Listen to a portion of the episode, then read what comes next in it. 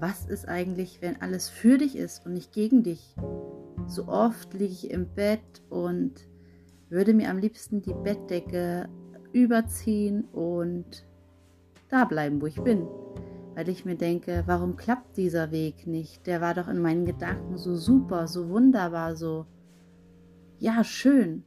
Und dann stellt sich heraus, dass es gar nicht mein Weg war. Dann stellt sich heraus, dass es gar nicht die Leute waren, mit denen ich zusammenarbeiten sollte, könnte. Oder die Location vielleicht nicht passt. Oder das Konzept nicht passt.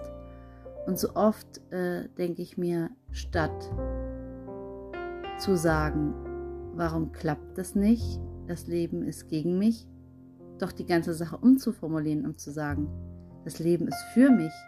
Es hat was viel Tolleres ähm, für mich parat. Es ist so viel mehr möglich an Möglichkeiten, ähm, die ich vielleicht noch gar nicht gedacht habe.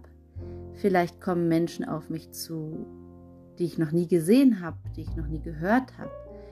Vielleicht gibt es die Möglichkeit, ja, etwas ganz Neues zu erleben, etwas nie Dagewesenes.